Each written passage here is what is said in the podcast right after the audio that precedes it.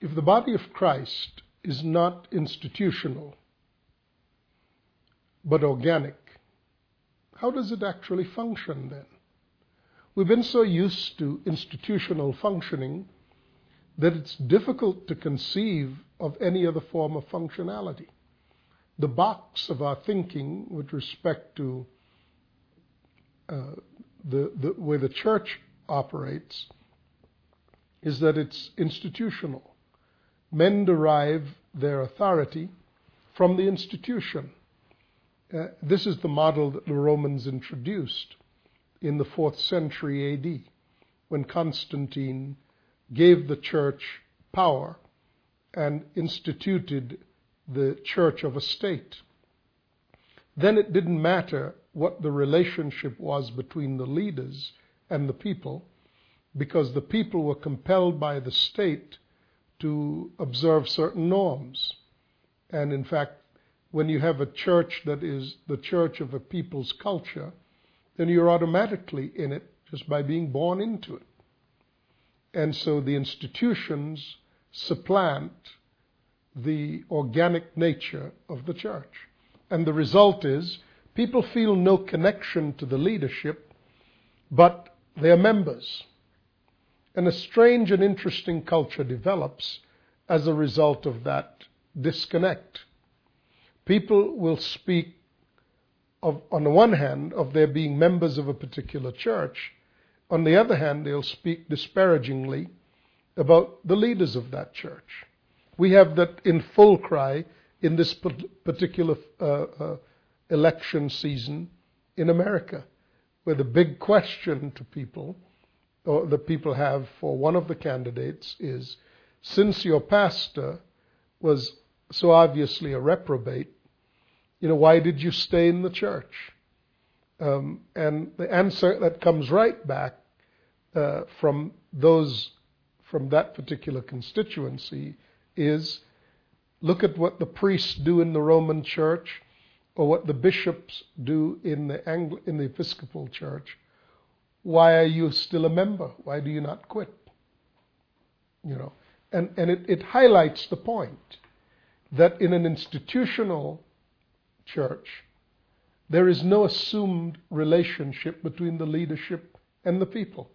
The people have a relationship to the organization, to the institution, and the institution determines who the leaders are by the particular polity that, uh, that delivers that answer.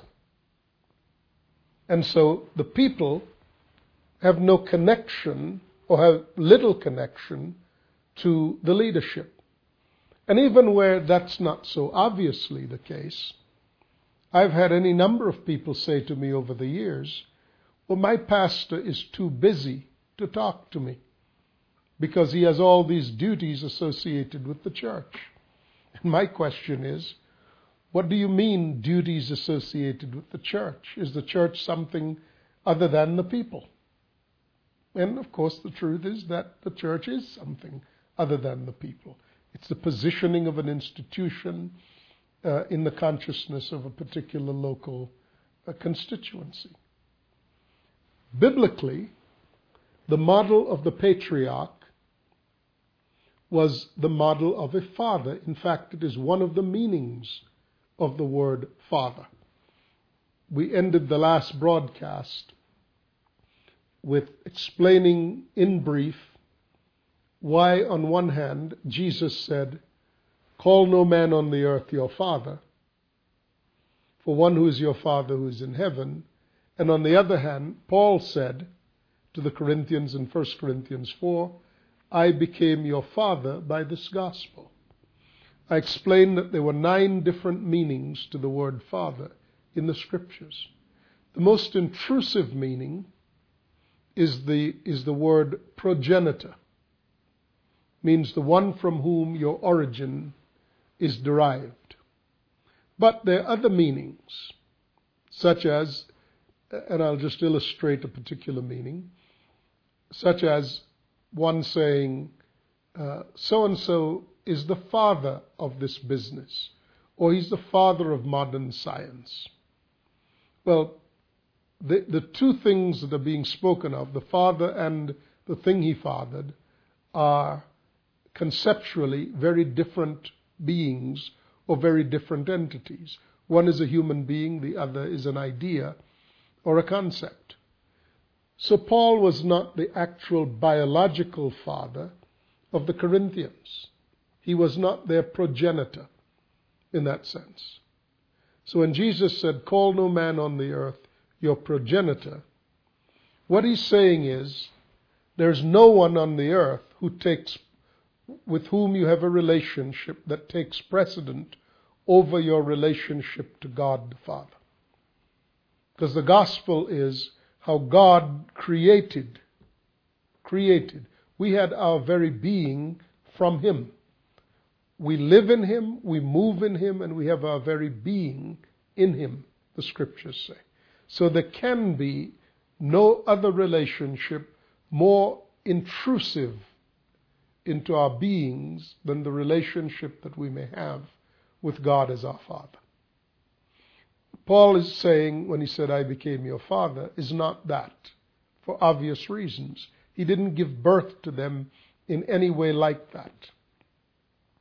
He's not their creator, as in the case of God, doesn't give birth to them. But what he did do is he was the father of the faith to which they had come.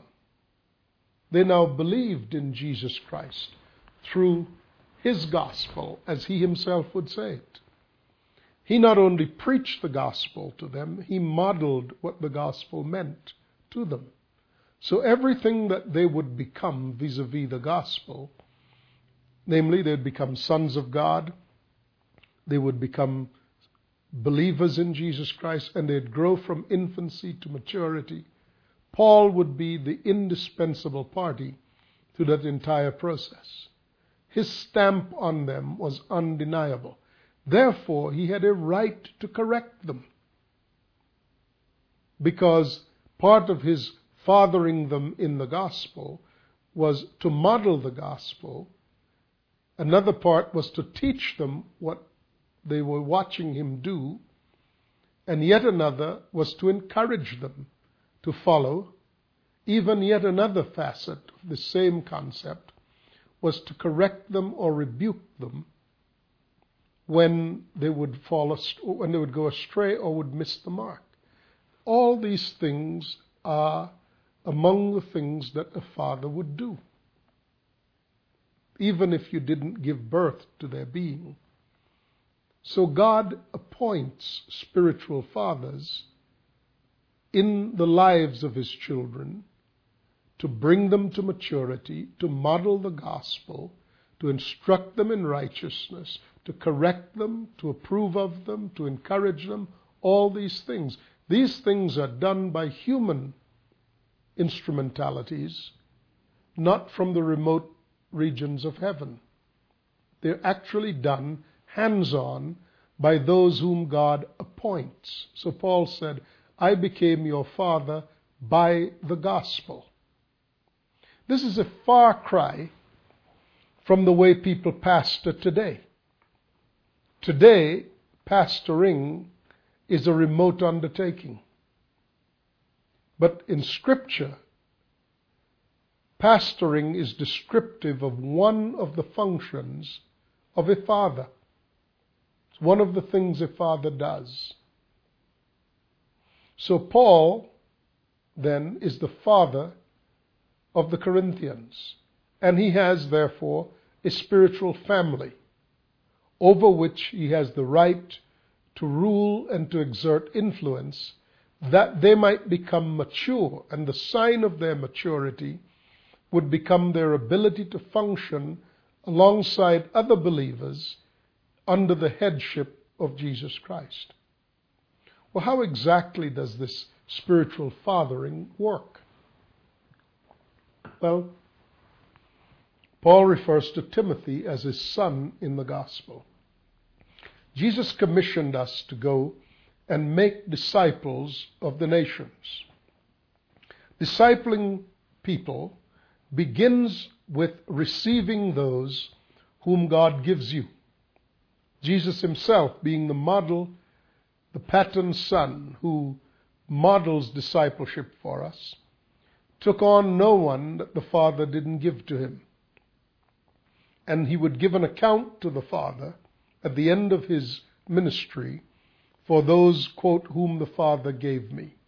So he would say, Father, all those whom you have given to me, I have kept. So the first element of spiritual fatherhood, the first element, the step that you cannot overlook and you cannot ignore, if you do this, you're off on the wrong track, is God assigning who the Father is and who the sons are. That's the first basic truth that forms the alternative to religious institutions. In a religious institution, you throw out a net, and that net is a net of ideas, intellectual constructs, and whoever is caught by that net, you draw into the institution, so they become yours by, by mental agreement. Now, here's the problem with that when they come to mental disagreement, they will become as readily the sons of the new persons whose ideas they've adopted. That would certainly explain why the church moves from one, one shoal to another, from one congregation to another. You take growth today in cities, in churches, there's no actual growth in numbers. In fact, in the majority of cases, there is an overall decline in cities. And we know that overall, in nations, even in nations such as the United States, there are dramatic declines in the numbers of people going to church overall. Even though individual congregations may experience spikes in membership. If the overall trend is downward, from where do those come who spike the membership of a particular group? Well, they come from the groups that, that they used to belong to.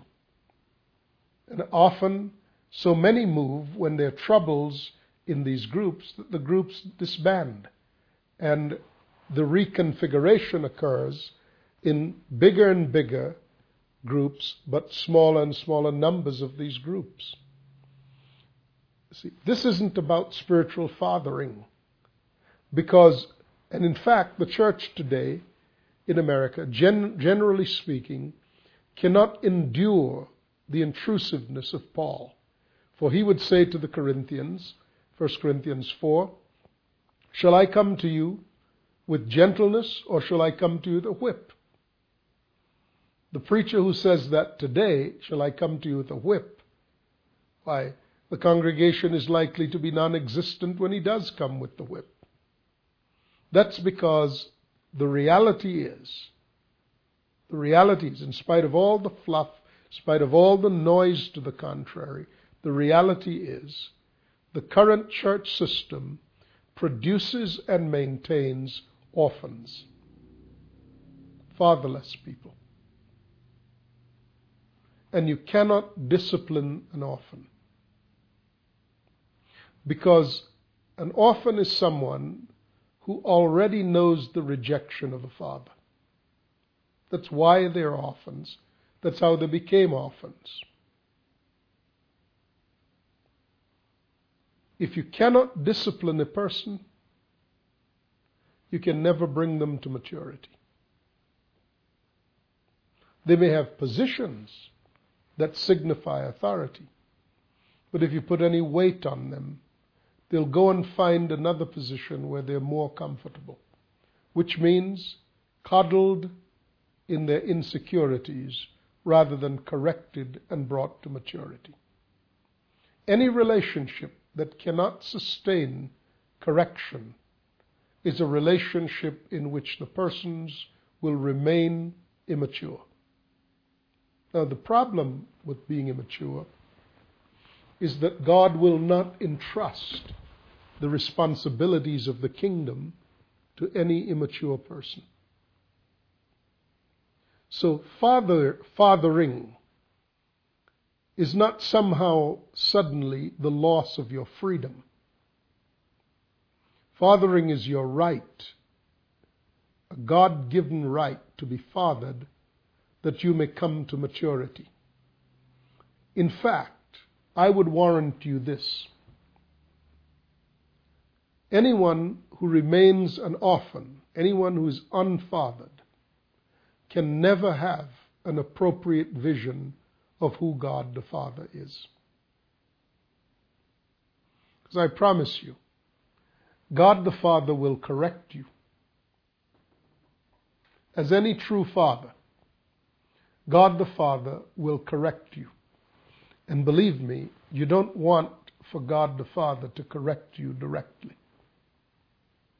You want Him to correct you through an earthly father.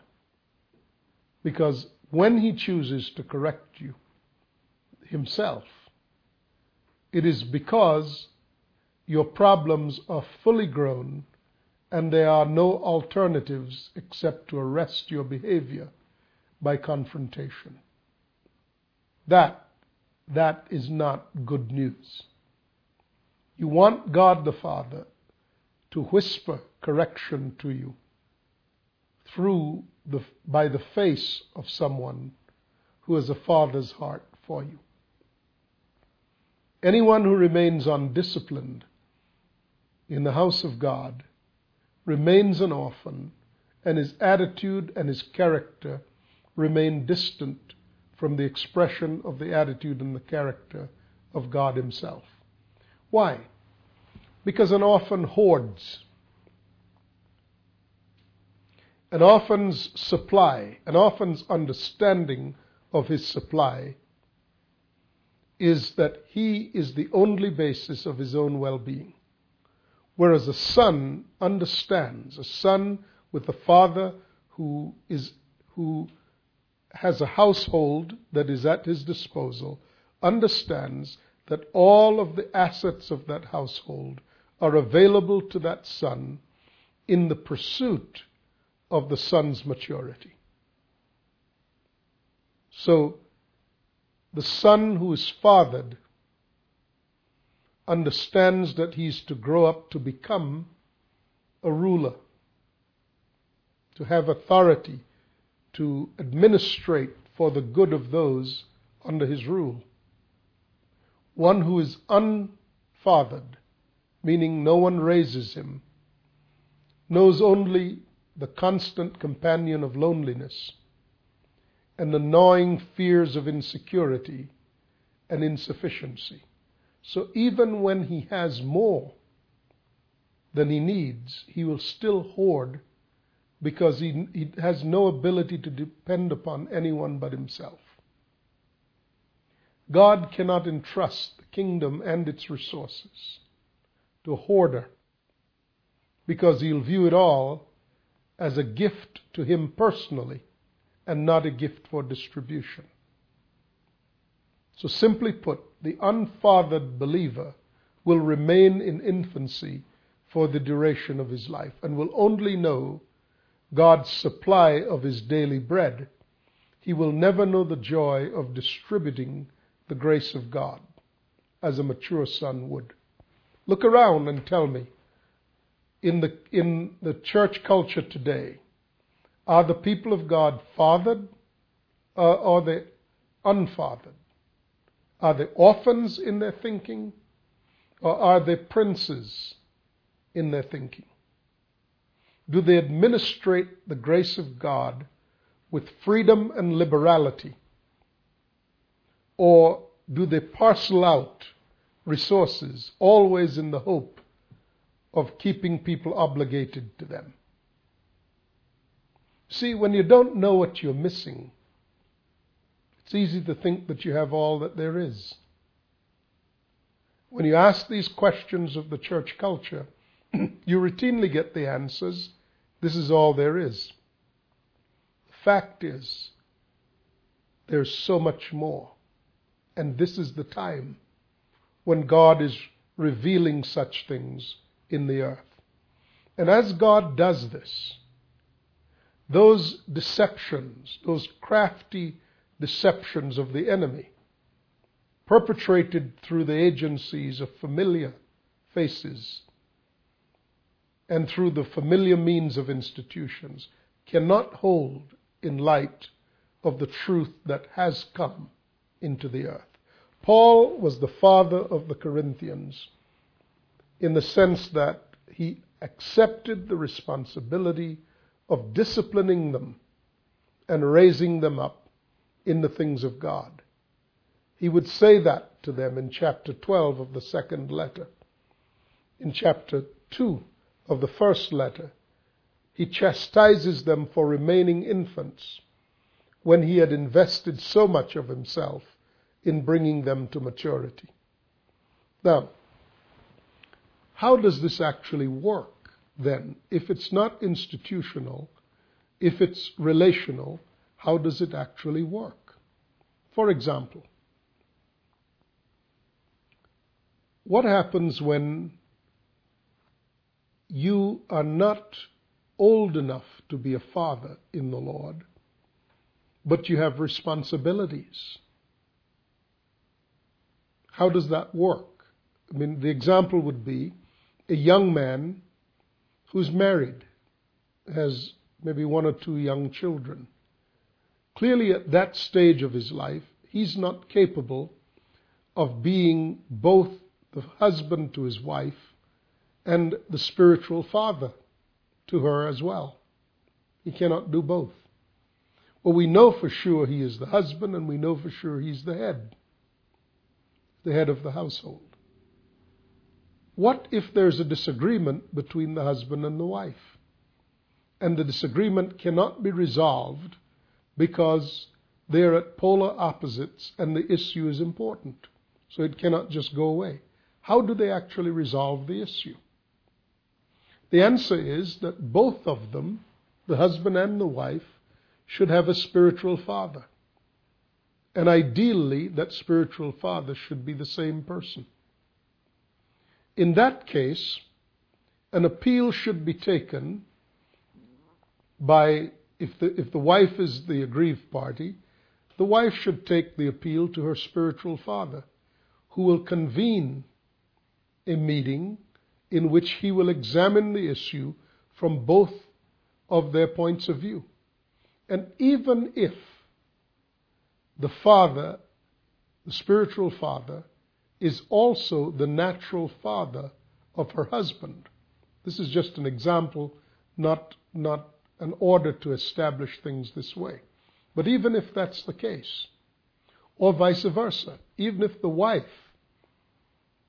the, even if the, the, the spiritual father of both the husband and the wife is the wife's father, in that case, the man should be because he is both, he's the spiritual father of both of them, regardless of the fact that one of them may be also his natural child. When he hears the case, he will be hearing the case between two spiritual sons. So they come to him to judge the matter on the basis of spiritual equality, which is greater than natural family. So, if, for example, my son,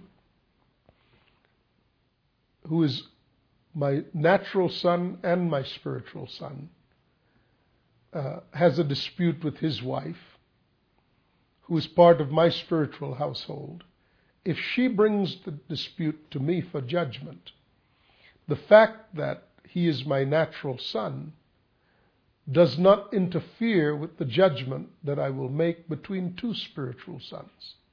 And if she happens to be right, then my, my instruction, my judgment and my instruction will reflect both that she's right and how they should now go about to remedy the issue. Now, what I'm teaching him in the process, that is what I'm teaching my natural son in the process, is how to become capable of being a spiritual father himself in the fullness of time. So, in the norm, he rules his household according to the tenets of Christ. If he misses the mark, if he sins, if his judgments are impaired for one reason or another, those under his authority may bring an appeal to his spiritual father. He is a natural father, he is a biological father. If you like, to that family, he is paternal. But to that same family, I am patriarchal a different kind of father. I am the Father above the Father. Above, not in the sense of control, but in the sense of authority. God establishes authority in the kingdom. See, all authority in the kingdom goes back to Christ. And the order of sent ones in the kingdom teaches all that authority that belongs to Christ may be delegated for the benefit of those who are subject to that authority. So, when a man has his own household, he may not at the same time be able to be patriarchal to that household, but someone is patriarchal to him. So when there are multiple families, and if you like, when there are multiple generations under your spiritual authority, you have a spiritual household. You have a spiritual family.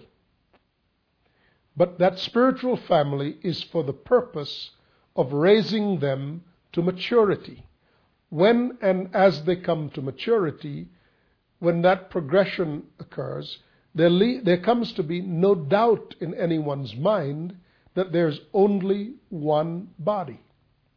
And the patriarchs now should not divi- divide the, the body of Christ among themselves.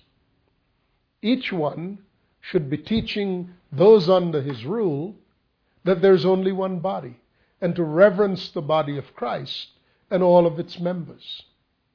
Then we will have strength in the body of Christ.